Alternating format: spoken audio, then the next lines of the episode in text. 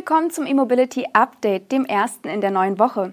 Heute ist Montag, der 13. März und das sind unsere Themen.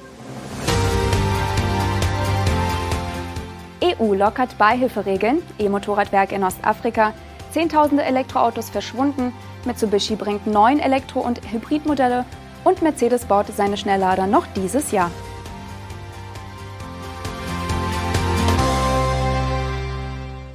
Die EU-Kommission hat die Regeln für staatliche Beihilfen angepasst, um die Genehmigung von Subventionen in Schlüsselbereichen wie Batterieproduktion und erneuerbare Energien zu vereinfachen.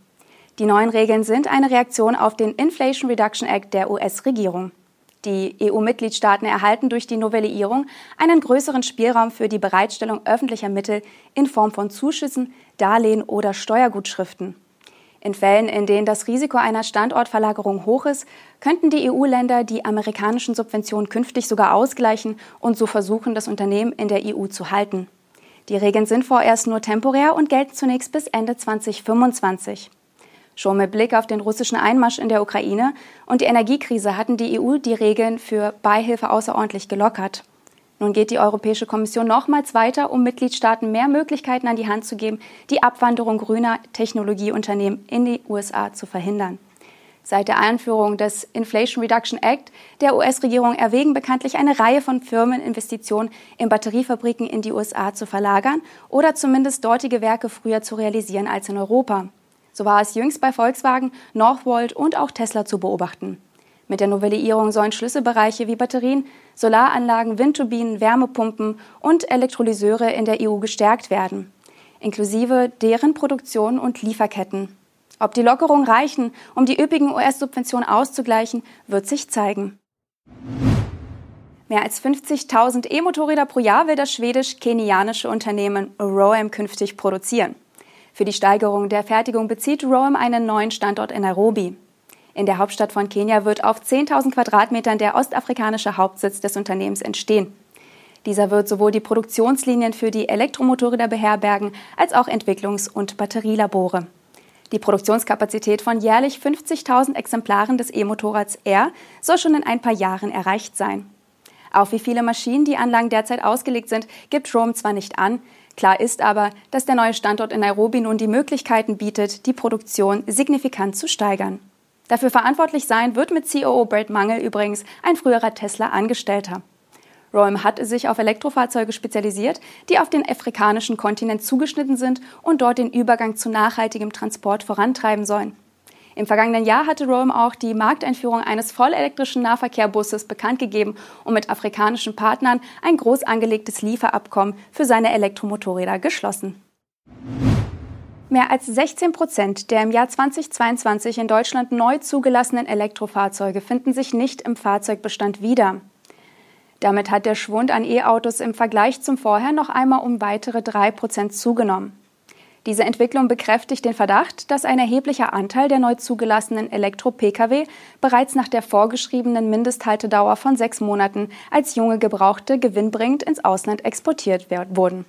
Allein im Jahr 2022 könnte dieses lukrative Geschäft in etwa 380 Millionen Euro an Steuergeldern gekostet haben.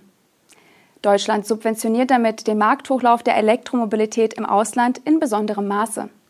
Das sind die zentralen Ergebnisse einer Untersuchung des Center of Automotive Management in Bergisch Gladbach. Zwischen Januar und Dezember 2022 wurden in Deutschland etwas mehr als 470.000 elektrische Autos neu zugelassen. Gleichzeitig stieg der Fahrzeugbestand aber nur um knapp 400.000 Einheiten. Damit ergibt sich eine erhebliche Differenz von rund 76.000 Elektroautos bzw. 16,2 Prozent der Neuzulassungen, die vermutlich ins Ausland exportiert worden sind. Stichproben ausgewählter Automobilmarken offenbaren mitunter noch gravierendere Unterschiede zwischen Neuzulassungen und Fahrzeugbestand. Beim US-Hersteller Tesla fehlt nahezu jede dritte Neuzulassung in der Elektroflotte wurden zwischen Oktober 2021 und September 2022 etwa 52.000 Tesla-Modelle beim KBA angemeldet, so erhöhte sich der Bestand im gleichen Zeitraum um lediglich rund 36.000 Fahrzeuge. Aber auch deutsche Premium-Marken weisen stark überdurchschnittliche Differenzen auf. Bei BMW, Audi und Mercedes-Benz fehlt rund jedes fünfte Elektroauto im deutschen Bestand. Immerhin, Durch die Reduzierung des Umweltbonus und die Verlängerung der Mindesthaltedauer von sechs auf zwölf Monate dürfte der Elektroschwund im Jahr 2023 deutlich geringer ausfallen. Mitsubishi, einst Pionier der Elektromobilität und zwischenzeitlich vom Kurs abgekommen, will in den nächsten fünf Jahren 16 neue Modelle einführen. Darunter sind auch neun Elektro- und Hybridmodelle. Das geht aus einem neuen Strategieplan des japanischen Autobauers hervor. Im Bereich der batterieelektrischen Modelle plant Mitsubishi einen Pickup-Truck, ein SUV sowie zwei Modelle im Rahmen der Herstellerallianz mit Renault und Nissan. Details zu diesen Allianzmodellen werden aber noch nicht genannt.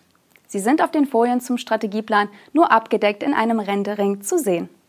Bei der E-Offensive mitgezählt wird zum Beispiel auch schon der Mitsubishi ASX, den es auch als Plug-in-Hybrid gibt. Bei diesem bereits vorgestellten Modell handelt es sich technisch um einen Renault, der mit einem Mitsubishi-Branding versehen wurde.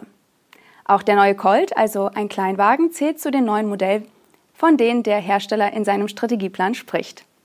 So viele ganz neue Modelle sind es am Ende also doch nicht. Kommen wir daher zur Komponentenebene. Um die elektrifizierten Baureihen mit Batteriezellen zu versorgen, plant Mitsubishi bis 2030 Investitionen von rund umgerechnet 1,45 Milliarden Euro.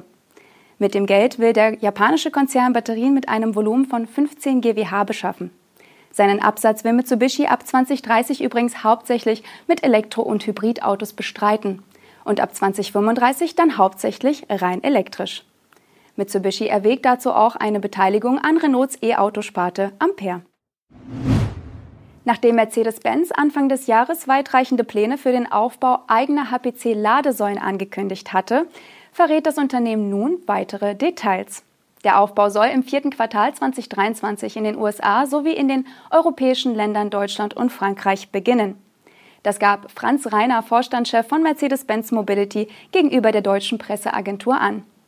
In den USA seien noch in diesem Jahr die ersten 20 Ladeparks mit jeweils mehreren Ladepunkten geplant. Eine genaue Zahl für Europa nannte Reiner nicht. Mercedes hatte im Januar 2023 auf der CES angekündigt, bis zum Ende dieses Jahrzehnts ein eigenes HPC-Netz mit mehr als 10.000 Ladepunkten in Nordamerika, Europa und China aufzubauen.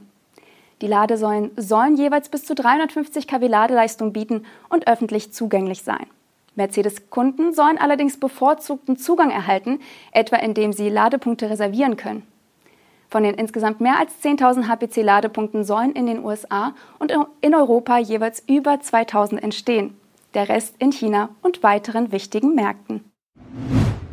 Das war unser E-Mobility Update am heutigen Montag. Wir wünschen Ihnen einen guten Start in die Kalenderwoche 11 und sind schon morgen wieder für Sie auf Sendung.